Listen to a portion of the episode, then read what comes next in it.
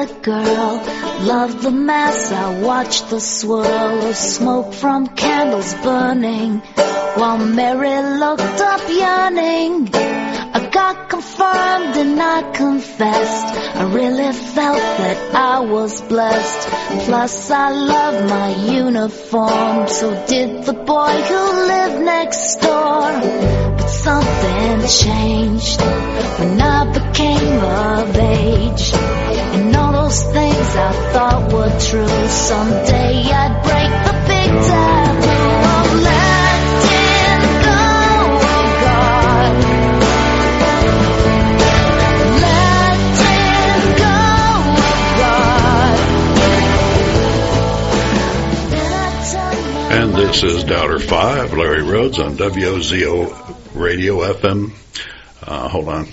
WOZO LP FM 103.9 live in Knoxville, Tennessee. If you don't say it just right, it don't count. Uh, this is Digital Free Thought Radio Hour with Doubter 5, my good friend Carl. Say hi. Hello. Hello, Carl. And River came in. Hello. Uh, Welcome, Riv. This is an atheist call-in television radio show. we have a television show, and we'll talk about that later. But this is the radio show, and we'll be talking about atheism, free thought, humanism, rational thought, and science. And conversely, we'll also talk about religion, religious faiths, gods, holy books, and superstition. And despite what Steve Martin would have you think, there are an awful lot of atheist songs, and you'll hear some of them right here on this program, and generally on this station as they are in rotation. We'll also be talking about atheist and rationalist groups that reside here in Knoxville and how you can connect with them. And did you know that there was an atheist television show broadcasting right here in Knoxville, as we mentioned a few minutes ago? Yes. and has been going for over six years. That's right. We'll be talking about that too and how you might be able to see the archive of those shows. Remember, this is a call-in show, and if you'd like to join us, you can call 865-333-5937. That's 333-5937. We'd be happy to hear from you. The lines will be open as soon as, I guess they're open now. Okay. Today's topic is one of my favorites. It's Pascal's wager. Carl, would you like to explain to our audience what form Pascal's wager usually takes? Well, my original explanation he didn't go for, which was a bad form. Uh, they're sharing a microphone here, so we have to make a little noise. Go ahead. Basically, uh, it's based on the argument that uh, if God's not real, you don't have anything to lose. But if He is real, you get to go to heaven, and if you don't believe, you go to hell. Yeah, that's that's the the usual um, defined form of it. I, I guess the um, what do you call it? The I'm trying to think, not professional form, but uh, the, Formal. The formal uh, form of that. More likely, you just hear somebody saying, well, "If you don't believe in Jesus, you're going to go to hell." You know, what are you going to do? What are you going to do when you get up there and you see God? And and what are you going to say to him? That's an unofficial or unformulaic way of saying it, but it's all Pascal's wager. And um, thought somebody was knocking on the door. I hear him out in the hallway. Anyway, um, so what we? What is the answer to Pascal's wager? I mean, there's there's lots of problems with it. Um, can you give us an example of what might be one? Uh, well, quite a few. One, of course, is it just limits you to one, uh, you know, a false dichotomy. There are really many other God options, including none. Yeah, which God? That's that's the main one. That's the first one that should be right up there.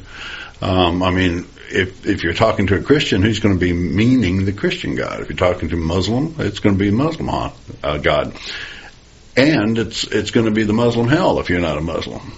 One of my favorite sayings on this show is, it's usually my sign-off tagline is, "Everybody's going to somebody else's hell. There's nobody is safe." Um, just you know, Christians like to feel like they have the upper ground, upper uh, ground on this or higher ground, saying that uh, you know I'm not going to hell. You are. You know, you don't believe in God.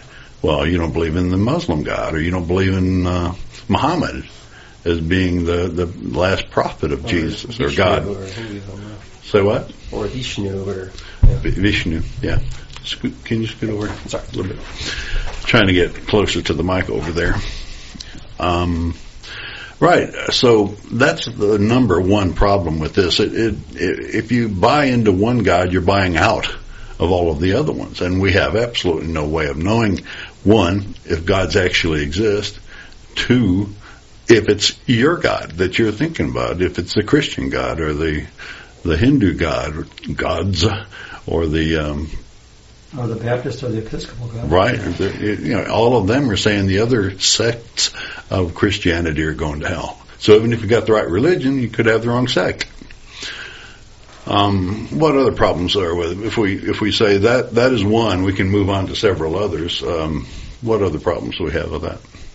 Uh, I just thought it was interesting you drop back a minute that there are uh, 30,000 different Christian sects in the United States. It's just impressively Yeah, yeah.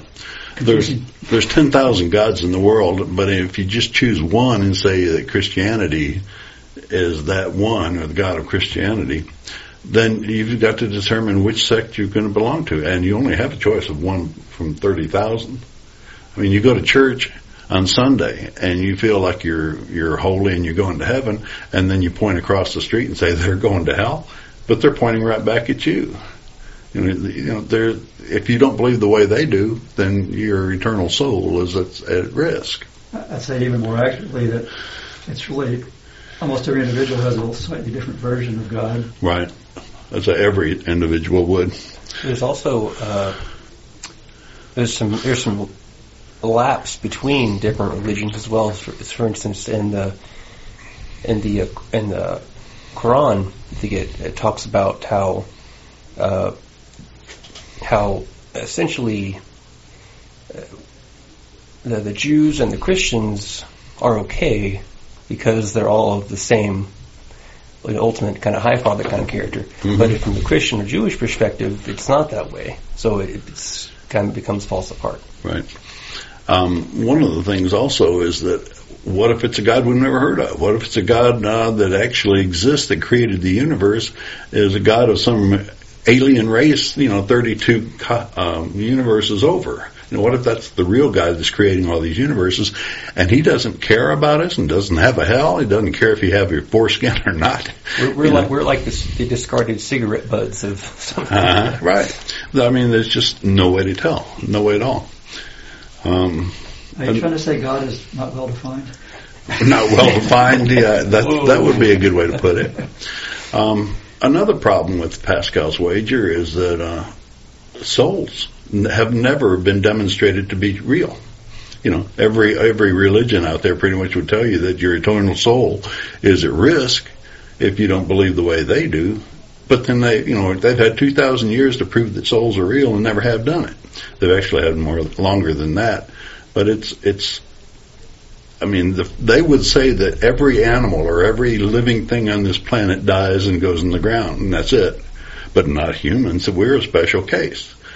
Why? You know.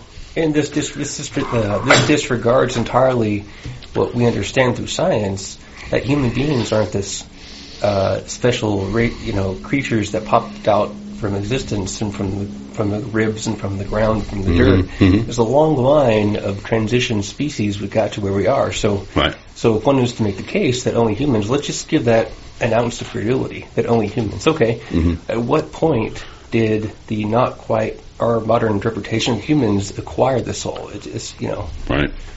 I I actually almost lost my soul once. Um, You lost your soul once. almost. Uh, I was hiking and it came half off. Oh, Yeah, really. that that's tough when you lose your soul out, in the, out on the trail like that. All those stones start coming through your feet. Um, Flappy sound too. yeah. So, what are some other problems with uh, Well, with it? of course, the big one is, can you really fake God out by saying, "Oh yeah, I believe," you don't? right. Right, right. Um, belief isn't something you turn on and off like a light bulb. You know, you you are you believe things because you are convinced that they are true, and and everybody in this room anyway uh, is not convinced that the God is that God is real. Any God, but uh, a Christian would come to us and say, "You must believe." Well, how can we do that if we don't? I mean, can you make yourself believe that you're going to be the next president of the United States? You know, you only got a week now. You got to get you got to get going. But I mean, you could not make yourself believe that any more than you can make yourself believe in a God if you don't. And even if you, and, and what basically Pascal's wager is telling you is that they want you to say that you believe. And if you did that, you would be lying. And an omniscient God wouldn't know that you're lying. Right. You know, you're basically saying that you think God is dumb or ignorant or, or, or stupid because, you know, you could lie your way into heaven.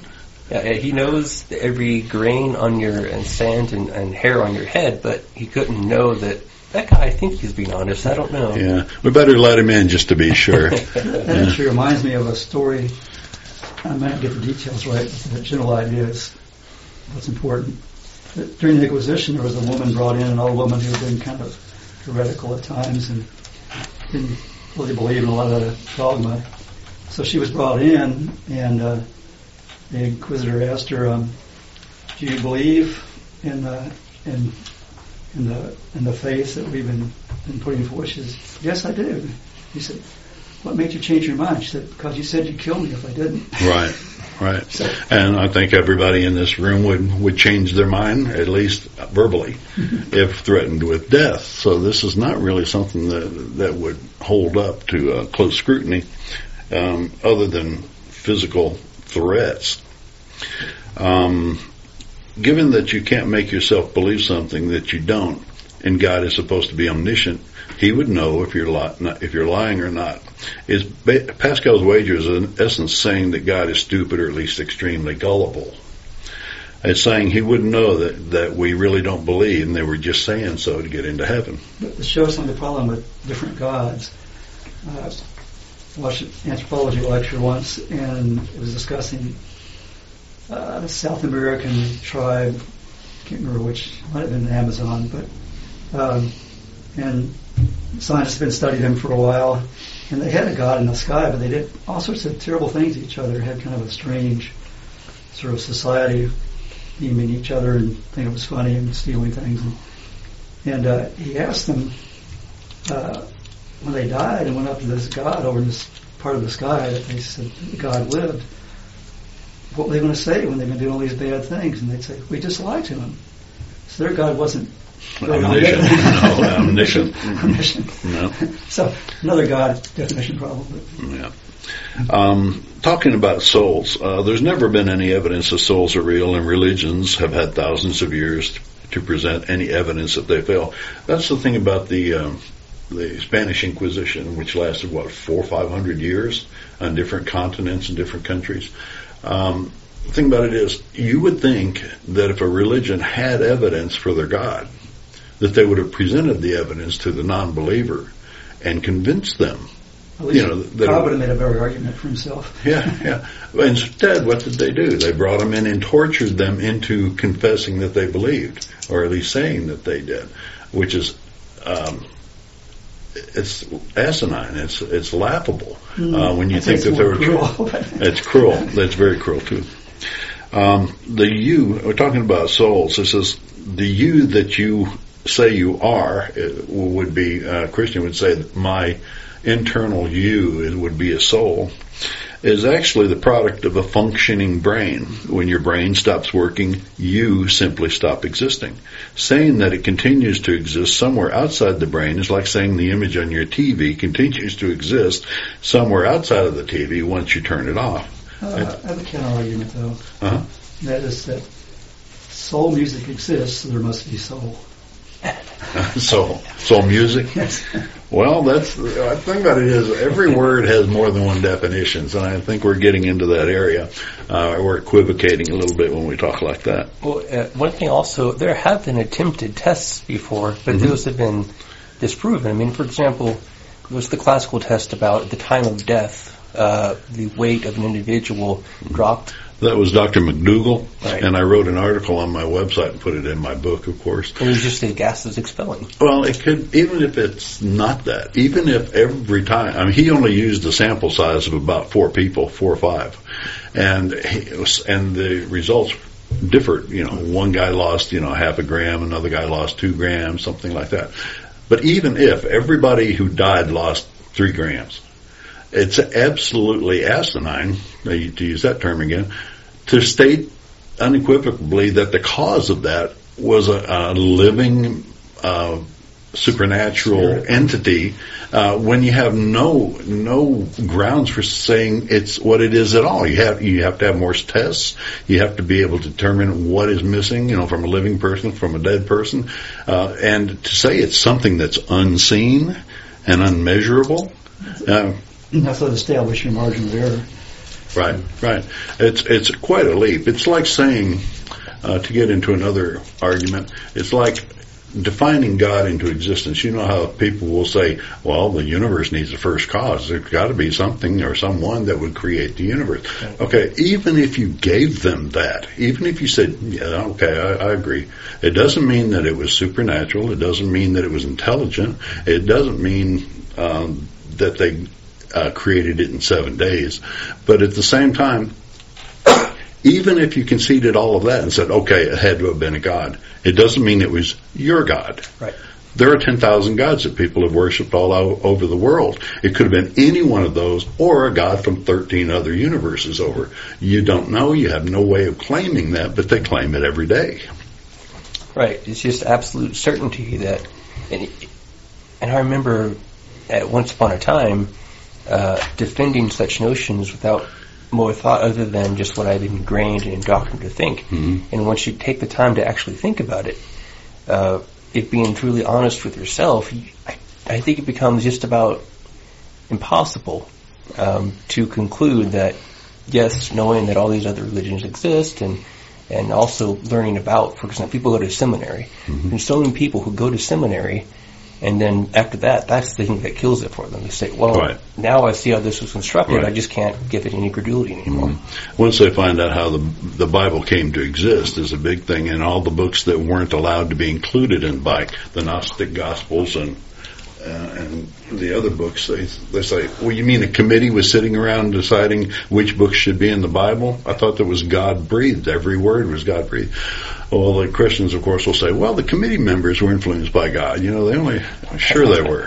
It ignores all the people have different versions. Right. And it ignores Extreme. every other religion in the world who claims they were inspired by God.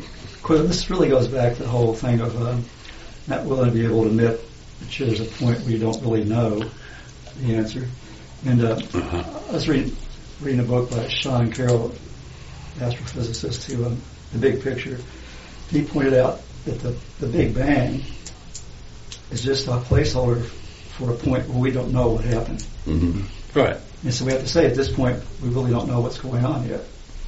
Mhm. And it just that doesn't say it's supernatural. It just says we don't have We don't know. we don't have the techniques, Mhm. understanding, uh, experimental abilities. To Right. It really should be called the big uh, expansion because we don't really know what happened before that. We don't know if there was um, a huge ball of, I mean, a small ball of all energy and matter in, in the world. I mean, in the universe expanding and blowing up. Or if it was all the matter and energy in the universe had contracted to such a spot where it just swirled around each other and then coming back out again. But we have to have certain models. Uh, this particular model works well because we we observe that matter and space is expanding into into well we don't know what, but it's not so much that it's expanding into an unknown area as that all of space itself is expanding. The space itself is expanding. Um, well, somebody will ask you, what's this expanding into? Well, we have no way of knowing or if it needs to expand into something rather than just expand itself. Yeah, we, we see the redshifts. We see, uh, I mean, our, our basically our knowledge of cosmology has, ex- I guess, used or expanded so much, and uh, it's interesting. I think that it's not sufficient to simply observe and try to understand. We have to have an answer to everything and everything everywhere. If we don't have that, then something fills it in, and people just take it as well. It must be this, and no, it's not. It's, it's Right. just frustrating. Right. It's uh, argument from ignorance. Um, we'll get in, we'll get into that in a second. But Carl, you had some. I think an analogy might be that um, at one point, before there was a microscope, we didn't understand microscopic things even existed. Plants and animals. Yeah. Didn't know what was there. It's the same thing. We we have models and, and evidence up to that point. We don't have right the right ways to view that. That's where we can't see anymore at this point. Sometime, hopefully, we can see beyond that point in mm-hmm. some some form. Yeah, yeah. Like recently, we invented a, a device that would allow us to measure gravitational waves, so we were able to discover that they were real. They've been or something. They had been prophesized by science for a long time, but with our, our new instruments, we've been able to uh, collect well, collect them, but at least detect them. Actually, we've been at a bunch of them. It's just one of them finally was sensitive enough. You what? One was finally sensitive enough Uh huh. Right, the black hole I think was uh, recently the the coalescing of the to black holes. yeah, Yeah, that would do it. Um, getting back to Pascal's wager, there's uh, Zinnia Jones uh, best sums it up. One thing up. It's not an argument for God. It's an argument for belief in God. Uh, it's not a very good reason to believe something. I should believe it because bad things might happen if I don't believe it. Can that even be called a belief? You aren't holding something to be true out of actual belief that it's true. You're holding it to be true out of a perceived advantage to yourself. I've got this great God over here. I mean, you, you really ought to believe in him. You, know, you wouldn't believe the stuff that he's got for you after you die. And what a great contract that is for a con man. That was it. It was Irving Berlin wrote a song about jazz bands and how hell was the best of the summer resorts. So, different ways to look at it. I like the title of that. I'm interest, I'm curious now. What's that, Jazzman? We were talking about Yes. hell is the best of the summer resort. Summer resorts. Yeah, it was back during written back during the when jazz was considered evil and um, Oh. a bad influence. So he wrote this song. Uh, was it, he was also who wrote who wrote God Bless America? Was that Irving Irving Berlin? Mm, sounds like it. Sounds Yeah, we- sounds right. Because Anyway, atheist actually wrote God Bless America. Which, Yeah, you lost your screen. Um, this is a live call-in show. If you'd like to get involved with the conversation, then give us a call at 865-333-5937. 865-333-5937. Lines are open. Okay, we, if God called in right now, I'd be impressed. I, I think you may have just uh, incited somebody to call in under his pseudonym there. Uh, what other problems do we have with Pascal's wager? But it's interesting because earlier you referenced to it as being a car insurance. hmm It's more like an extortion racket to me. It is. It is. That's that's a great looking soul you got there. Be ashamed if anything happened to it. Right. Yeah. And uh, I've got a meme that I put out occasionally on on Facebook. It's, it says salvation says if the same person is offering you offering to save you from from torment that it's the same person that would be giving you the torment it's not salvation it's extortion and terrorism And not nice. and what Not nice. No, no. But it certainly makes a lot of money for the people who are doing it, just like extortion would and, and terrorism does for like mafia, know, No, it's like organized crime. It's like that question of God actually showed up. You have to say, okay, you exist. You know, say, they say, what would you do besides admitting you existed? And I'd say, I'd have a lot of complaints about the way he's running things. Well, you know, or the way he, he says he, or that he said is he ran things in the Bible. I mean, giving plagues to people and, and basically firebombing cities and, and instructing his people to wage war and, and kill women and children. Uh, just, it's, it's horrific. and If the you- Jesus worm really pushing the hell idea. Yeah, yeah. Yeah. Anyway, we're going to have to take a break here in a minute. Um, this is WOZOLP FM 103.9 live in Knoxville, Tennessee. Um, let's talk about the uh, the club, uh, the groups for a minute before we go to the break. Um, we're basically all members of the Atheist Society of Knoxville and the Rationalists of East Tennessee. The atheists get together every Tuesday and uh, get together for pizza and beer and camaraderie and conversation. And you're more than welcome to join us. But if you plan to preach, proselytize, provoke, or punch, please don't. Uh, this this week's meetup, this coming Tuesday, will be at uh, the downtown Grill and Brewery. I believe it's on Gay Street. And if you would plan to join us, you can park in the parking garage behind it and come in and look for us. We usually have a, a silver jacketed copy of the God Delusion standing upright on the table. And, and note that's a different location than usual. Right.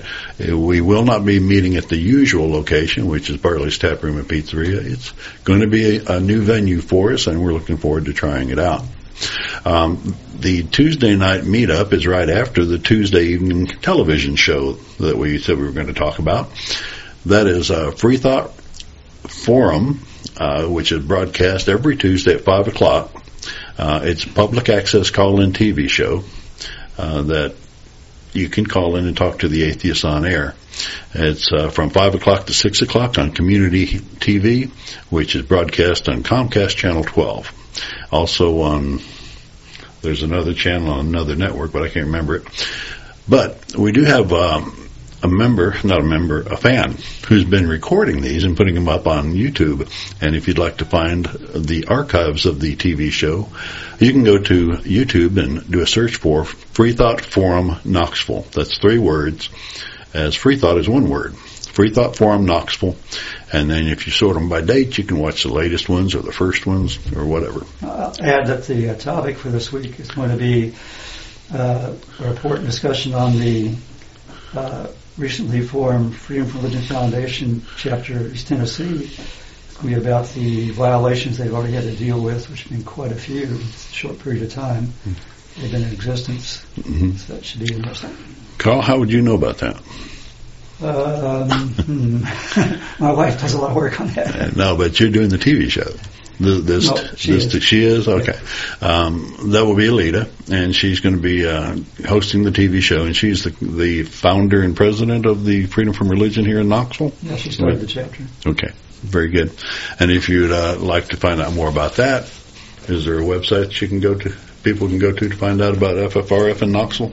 There's, well, you can go to the, I think you can find it through the national site. There's a Facebook page uh, where a lot of that's done. Okay, for FFRF Knoxville on Free Thought on uh, Facebook. I mean. I'm pretty sure. Okay. Okay. Well, good luck out there. Search for FFRF Knoxville. Maybe you'll come up with it.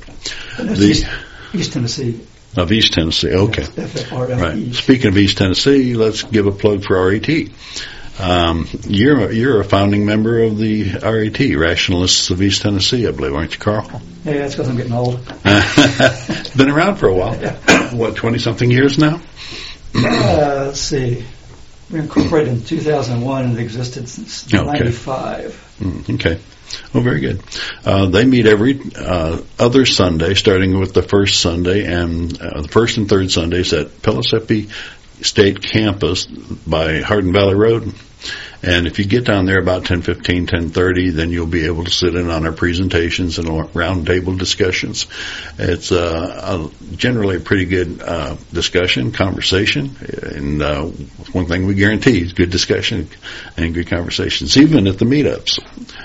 Uh, You were trying to make me older than I am, saying 30 years away. no, 20. I said 20.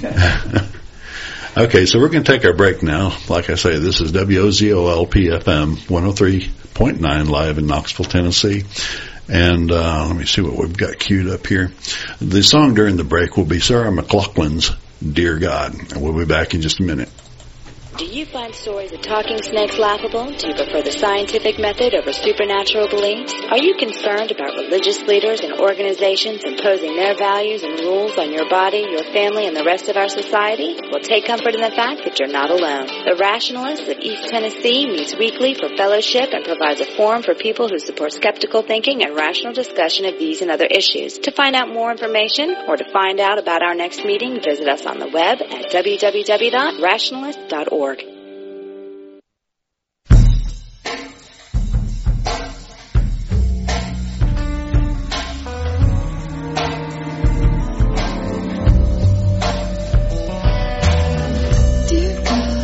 you got the letter in. I pray you can make it better down here. I don't need a big reduction in the price of beer. And all the people that you made your image, them starving on their feet. Cause they don't get enough to eat.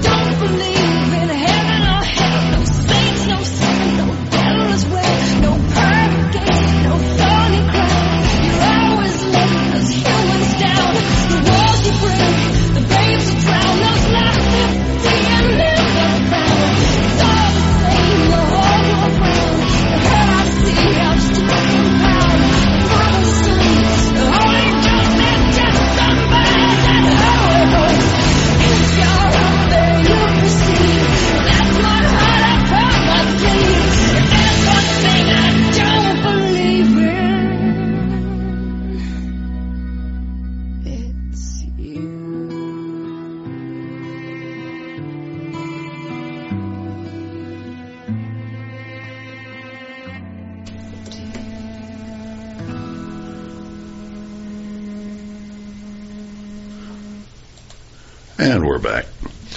Uh, this part of the show, by the way, let me do a station ID for this half hour.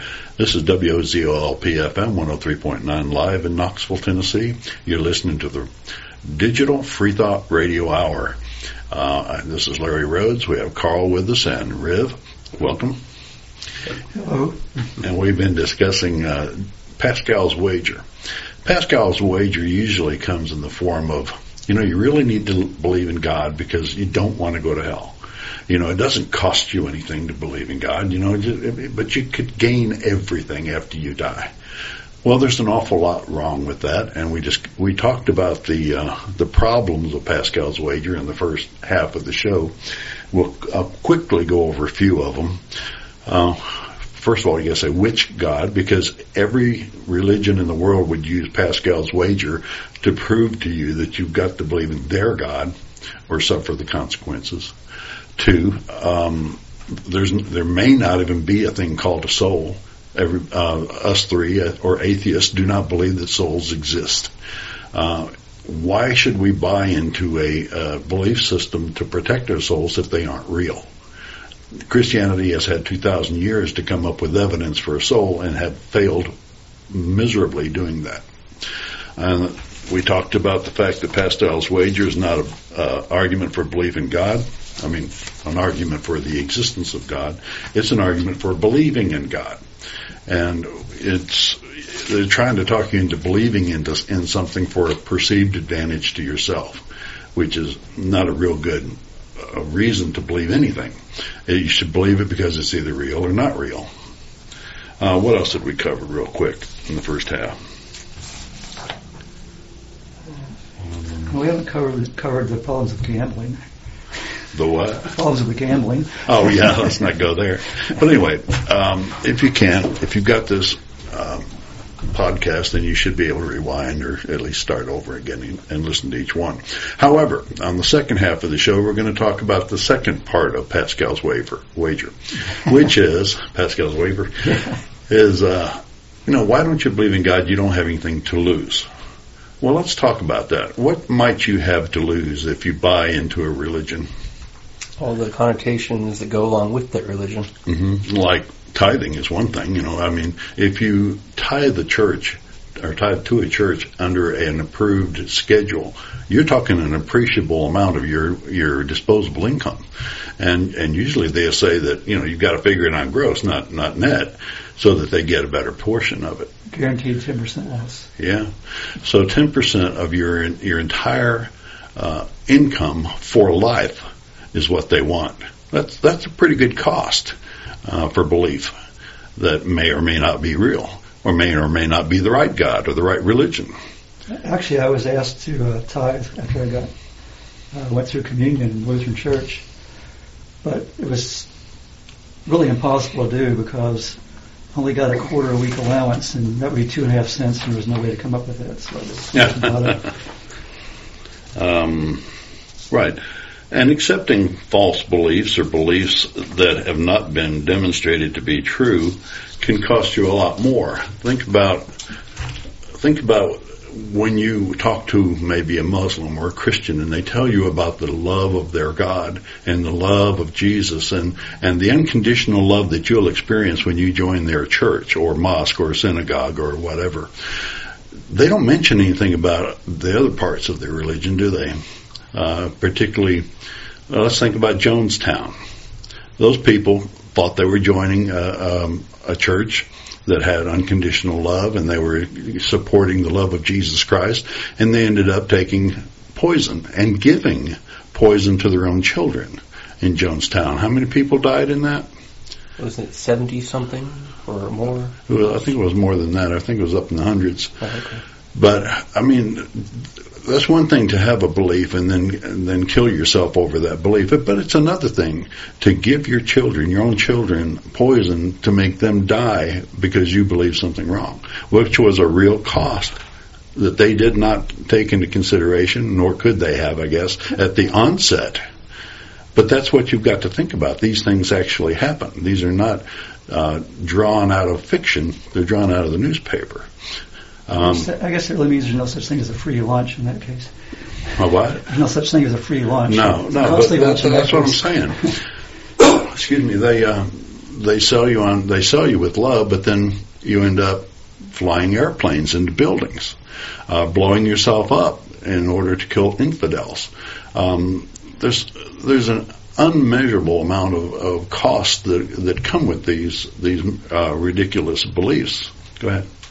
Well, there's, you know, just in the more mundane sort of costs. Uh, I mean, you go to church, you're always being, just a regular church in the United States, you're often being judged.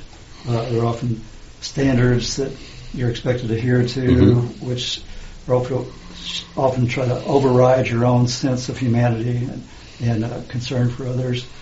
And you see quite often people are are religiously, uh, you know, against uh, marriage before sex, and uh, and uh, then one of their kids has a child out of wedlock. Suddenly, that isn't as important to them anymore. hmm Uh, so, it, but it can be a big cost because if it is still important, then you you leave a poor child out uh, on their own who might have even gotten pregnant if she'd actually had practiced true birth control. Right. Right. Oh, and there's also something that comes to mind. Uh, now, there's movie, uh, play that I'm sure a lot of people know, uh, Les Miserables, which I really like. Right. It's just, I think it's a very powerful movie. I, I really like it, especially the recent 2012 version. Um, like musicals in general.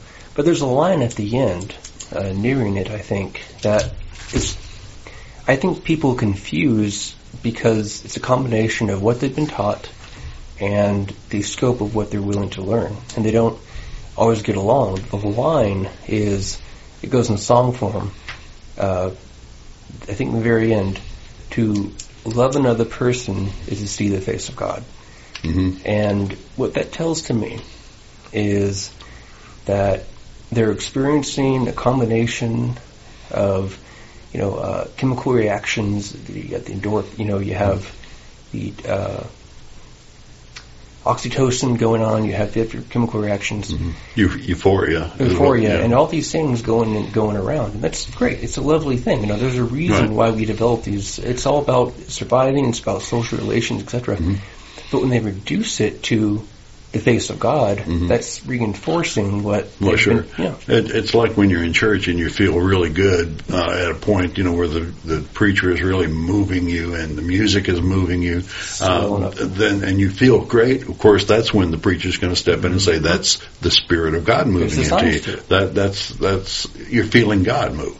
And of course, it's post hoc, propter hoc. It's you know, this happened doesn't mean that what it what the guy is saying is what caused it. It's a it's a, it's a fallacy. But it's that whole concept or whole term "face of God," seeing the face of God, is another word game. Because the Sure. face of God is supposed to be to some people this old guy up in the sky, or Jesus, mm-hmm. or but not my wife. Yeah, it, it's, it's an emotional ploy. It's spiritual manipulation, is what they call Well, it. it's just, it's, it's plain, like, often done loose and fast with the concept of God. It, it shifts with whatever works for the argument or with the point trying to be made. There's very little consistency uh, with anyone you argue with about, about God and their positions. Right, It's like, just like a slippery moving target. right. Talking about other costs of religion, uh, you mentioned movies. There was a, remember the movie Ch- Chocolat? Have you seen that? Yeah. Uh, there was a priest who was uh, in charge of the church in a small town, and he he railed against this this chocolate uh, shop so much because it was pleasures of the flesh and all that. Uh, he railed against it so much that one of his parishioners went out and burned it, burned it down. I mean, they do not take responsibility for their own um, their own um, speeches, their own speech, I guess I should say, uh, when it moves people. And the thing about it is, the person who does the the act goes to jail. But what happens to the priest? He stays in the pulpit and motivates more people. It's you see it every day in America when the priests are talking against homosexuality, and how many people bully homosexuals and and do physical violence against them because they are moved to do so by the preacher. Yeah, unconsciously. I mean, I remember when I was younger, I remember thinking that I don't even know where it came from. I know I didn't feel that way, but I know I was pressured and ostracized into a point of my church surroundings, the, the environment, Mhm. to basically, this is sin and this is abomination and so on. By the way, eating muck-welling seafaring creatures is also abomination. Right. But that's completely not important, I guess. Right. So why is chocolate bad? Huh? Why is what chocolate? Chocolate. It's, it's of the world. chocolate is bad. Right, it's Yeah. given into the Right. pleasures of, of something that distracts you Right. Mm-hmm. from we praying daily and praying constantly. Right. And eating Well, chocolate is not part just of that. a, a silly little example of the cost of religion if you decide to buy into it, and depending on who you talk to, if you talk to a Mormon and he he talks you into buying into it, look, you're looking at wearing silly underwear for the rest of your life. Magic underwear that has symbols on it that will protect you from evil. But you can become a god. You can become a god, yeah. That, that's their story, you know, that uh, everybody can end up as a god with their own planet. You know, it, it's just so silly. That'd be cool. though. Yeah. Um, and a real awful cost of, uh, of buying into Pascal's wager, depend, like I say, depending on who you're talking to. If you're talking to a, a Christian scientist and you decide to buy into the religion, your child could die. They could die, and you could die because uh, medical uh, medical assistance they wouldn't allow it in cases where you need a blood transfusion. Um, if they're um, if they get sick, then you're supposed to pray for them and do no other medicine for that child. Uh, you, you need to be aware of these particular costs before you buy into any religion. Think about the tenets of that religion. Think about what the other religions uh, ask you to do, and ask yourself, why should I buy into any of them? Why should I buy into this one? Why should I buy into Baptist or Catholic, Catholic or Muslim or Hindu? What makes one better than the other? What they all have claims that they have no support for, no physical evidence for. But you're supposed to make a, a, a decision for yourself and your family on simply those claims. Of course, they think they have evidence. It's always a search for argument. The proof is here because this is the proof we accept. It's like Tim mentions the good book's good because it's good. Yeah. Right, it, because the Bible says so. Right. Well, also, uh, let's just say that you you talking to a friend and you're you're a Baptist, and uh, you've been raised Baptist, but you've fallen away from your your belief system, and somebody does come to you and say, "You really kind of ought to come back to church," you know, because you know, you're backslidden and you your your immortal soul's at, at risk. Well, You could die tomorrow. right. Um, well, true, yeah. Let me read this little thing. It says, besides the hard-earned money that you would be required to give to a church, uh, you would waste a large portion of your life performing various devotional rituals, attending church, praying, reading scripture, and discussing that deity with other other believers.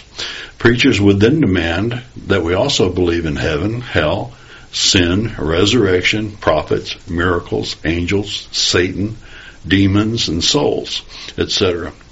And doing so would also potentially put those preachers in a position of power over us, allowing them to dictate not only our beliefs, but our actions, including the way we dress, the way we educate our children, and what medical procedures we're allowed to use. Uh, you you never think of that, and certainly the people talking to you using Pascal's wager downplay any of the costs. They simply just say there are no costs. You know what do you got to lose? But think very hard about what you have to lose. What just crossed my mind, there's another interesting cost. Is that we have to spend a lot of time talking about God. Oh, well, we do. But but talk why? about for our time Let's talk about that. Why do we spend so much time talking about God? Because of the harm it does to society. We live in a society where people pray for their children instead of taking them to to the hospital. We live in a society where people have been known to poison their own children because of religion. Uh, education, um, misogyny, Global warming. Yes, yeah, I mean, to, to put not to a final point on it, yes, because uh, God says in the Bible that He gave us the earth to do with us as we as they please, or as we please. So why should we bother to take care of it if Jesus is coming next week? Even worse, though, it, it really uh, de-emphasizes and attacks, often attacks the whole concept of evidence.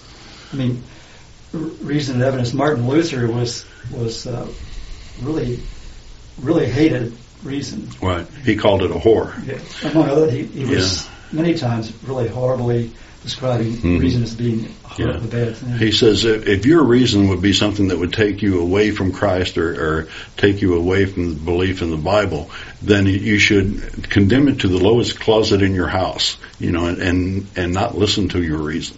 Yeah, and he, he made equivocations, misogynistic um, uh, equations to Mhm. a woman and Yeah. kind of the same language. Right. And if, if the listener is not familiar with any of his works, uh, Martin Luther also wrote a book called The Jews and Their Lies. And he was a terrible anti-Semite. Uh, he, he has also been thought to have influenced uh, the politics of, uh, of Europe during the time of uh, Hitler. Uh, during the time of the Holocaust, so that a lot of that can be laid directly at his feet, and through extension at the feet of, of uh, Catholicism, uh, Christianity. He was anti-Catholic too, I guess. Uh, well, he not, not in the same way. he did split off of it, but he had many, many same beliefs that they did. I mean, all of his beliefs were founded, excuse me, on the book that the Catholics used. They just didn't want you to read it. He read it and had a few problems with the way they taught the Bible. Which actually is a big problem now because it goes back to this whole uh, evidence is not important uh, sort of idea. Is that people who read the Bible now and that whole idea of you can read it yourself and interpret it your own way is really based on people imposing whatever they want on the words. Mhm. They don't understand the Right. origins, how the, how Right. religions developed, all the compromises and contradictions that are in there. Yeah, I just wish he'd just taken it one step farther and saying, you know, none of this is true. You know, the, I have a problem with this, this, this, this, and this, and he nailed his thesis to the church door. But if he'd have just taken it another step and said, I don't buy into any of this. This is all crazy stuff. I don't think he was going to take that step. Well, yeah, he would end up in jail or burned at No, the I don't think he would have any idea of taking that step. Yeah, yeah. Well, also uh, on the point of interpreting, just reminds me it's kind of like poetry. You can interpret poetry a thousand and one play in a thousand and one ways. You Mhm. can insert a number. You can Yeah. interpret poetry that way. Yeah. It, it it astounds me increasingly the more I think about it. How how is it not indifferent when you're interpreting things written so long ago, as say, well, this is just fiction, but this is actually just truth. I mean, but Well, there is truth in, in a lot of poetry. There's truth in uh, the works of Shakespeare. There's w- truth in pretty much any literature you pick up. But when you read Shakespeare, there's a lot you don't get because you don't understand the culture it came Right. out of, and, and Yeah. the jokes, the context, or Well, but the problem with the Bible is why would God depend on such a uh, a frail means of communication to to impart the most important message of the world? You know, I, I mean, he's it's certainly within the power of an omniscient being and omnipotent to create a self-correcting book, a book that changes to, w- when the language changes, uh, a book that is living and and speaks to you in your own language. or, or you Um, could give everybody an iPhone way back and just have Yeah. in their language. That's right. or a Samsung, But or a Samsung. why would he create a, a book in a language that had to be interpreted and, and copied and and you know and contradict all the other religions. Right. And they these claim. apologists Right. to, to And why- what it means. And Why would he give us 10,000 different books? It, it comes down to Why it. did he mention bacteria and other Yeah. Yeah. Another cost of Pascal's wager is saying that we believe in God when we, we talked about that part of it too, that God would know that we're lying if we did say it. And that's basically all the person who is talking to us and trying to sell us on the idea of Pascal's wager. He's just trying to get us to, to say that we believe in God. But if we believe, if we say we believe in God when we actually don't, it would cost us a great deal of self-respect by being intellectually dishonest with ourselves, our family, and our friends for our entire life. We would be living a lie. And still many, many families would want us to do that. They'd want us to, you know, they was telling the atheists, you know, no, you don't. You really believe in God. I, I know you do. You know, tell me that you do. No, we would be living a lie. And if this, this, this is the only life we have, then dedicating our life to a false belief is a rather serious problem. or the wrong version of, of belief. Right. and, and the uh, okay. we would not only have made a mistake, but we would also be basing our entire life around this mistake. Uh, there would also be a lot of guilt and stress associated with religious belief, and no perfect, no person is perfect. But in the words of Christopher Hitchens, God creates us ill and commands us to be well. That's guilt every time you fail to live up to God's expectations, and He has very high expectations, and that causes guilt and stress. And that's an un- awful lot of unnecessary stress to carry with you every day of your life. It seems to me too that that a, a really big problem is, is that whole idea of original sin that you have to say that you're you're uh, evil by nature. Uh, Right, right. You're you're even- born even a dirty kids, sinner. You're evil Mhm. by nature. Yeah, and, and atheism brings the message that no, you're not. Uh, a, a baby is a perfect human being as far as uh, has many mistakes yet. you know, he, he doesn't have any uh, problems per se, other than just trying to make his way into life the best he can. and not religious. Yeah, but a religious person would say, no, a baby is born a sinner. He's carrying all of this um, baggage, sin baggage, from the earliest humans. To me, in some ways, really demeans so the early thinkers where some of these ideas came from because it was a recognition that humans were different in some way.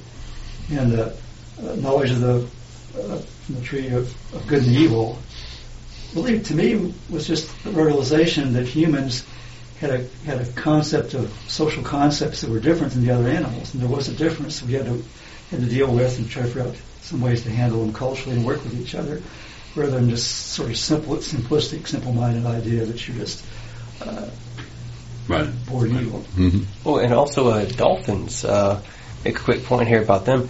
I think dolphins are the next, in, in terms of quotient ratio from brain size to body size, dolphins are next to humans in that regard. They're very sophisticated. They have uh, social systems. They have hunting. Uh, they have complex communications. They have higher brain functioning. Really names. They, they- yeah, they, they have a system of uh, differentiating, uh, other like other like other animals who might be able to understand this means this, this means this.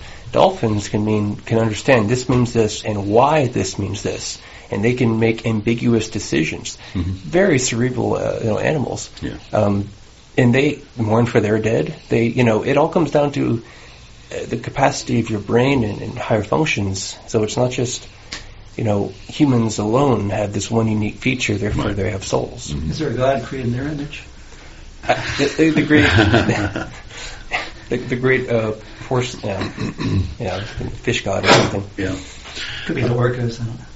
Yeah, one one particular. Since we're talking about the costs of belief, uh, we talked about uh, not knowing what will, your belief will bring to you if you if you take supernatural beliefs and, and carry them to their logical conclusions. Uh, the audience may not be familiar with Andrea Yates. Do you remember her? This is a person who was very convinced that hell was real. She was a, um, a Protestant, and she had five children.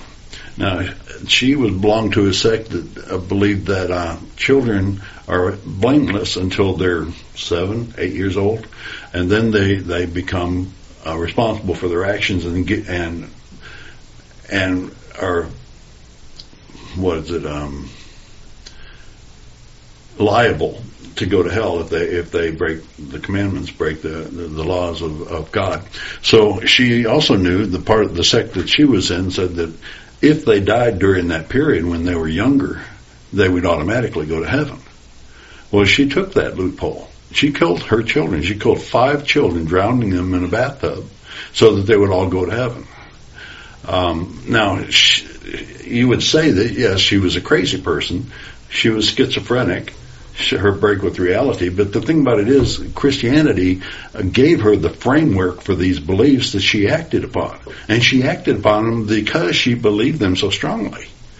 Um, then, of course, uh, she would be able to ask God for forgiveness because murder is not an unforgivable sin. There's only one unforgivable sin in the Bible, and that's to make fun of the the Holy Ghost or um, reject the Holy Ghost. I draw a picture Yeah, of, oh, yeah. that's a different So according, right, according to uh, Christian doctrine, dogma, you know, and her sect anyway, uh, her children are in heaven and she's going to join them. I I think one thing we haven't really addressed though is that the benefits of believing. Uh, people go to church, they have social connections, business connections, uh, support group, but those are attributed to being benefits of church, but they're really just benefits of being social, of a social community. It has nothing to do with supernatural. Mm-hmm. Right. It has to do with people. But again, you, you don't know what's going to happen once you once you open yourself to the leaders of that group. Uh, to they may very well convince you that you've got to do certain things to be able to get into heaven or keep avoid going to hell. even if they don't, even if they're most liberal and, and uh, non-hell based uh, groups that are, it still has nothing to do with Christianity itself. It just has to do with basic human needs to cooperate and work together and human nature of, Right. of empathy. Riv, do you have any final words? We're getting right at the top of the hour. We're going to have to close out. Uh, basically, when people post and they say praying for you, whatever, that's doing nothing. It's entirely ineffectual. Right, Uh, right. If you want to do something for someone, do, Do it. something for someone. Don't just have Do wishful it. thoughts for them. Right. Um, my last words would be, I hope that we have made a difference and that when you hear Pascal's wager in the future, you'll think not only of the, the logical problems with it, but the costs of the, of actually taking that wager and living by it. And this is Larry Rhodes and Carl and Riv say bye bye. Bye-bye. And uh, the show will be here in six o'clock next week, and we hope you'll join us. Uh, WOZO LPFM 103.9 live in Knoxville, Tennessee.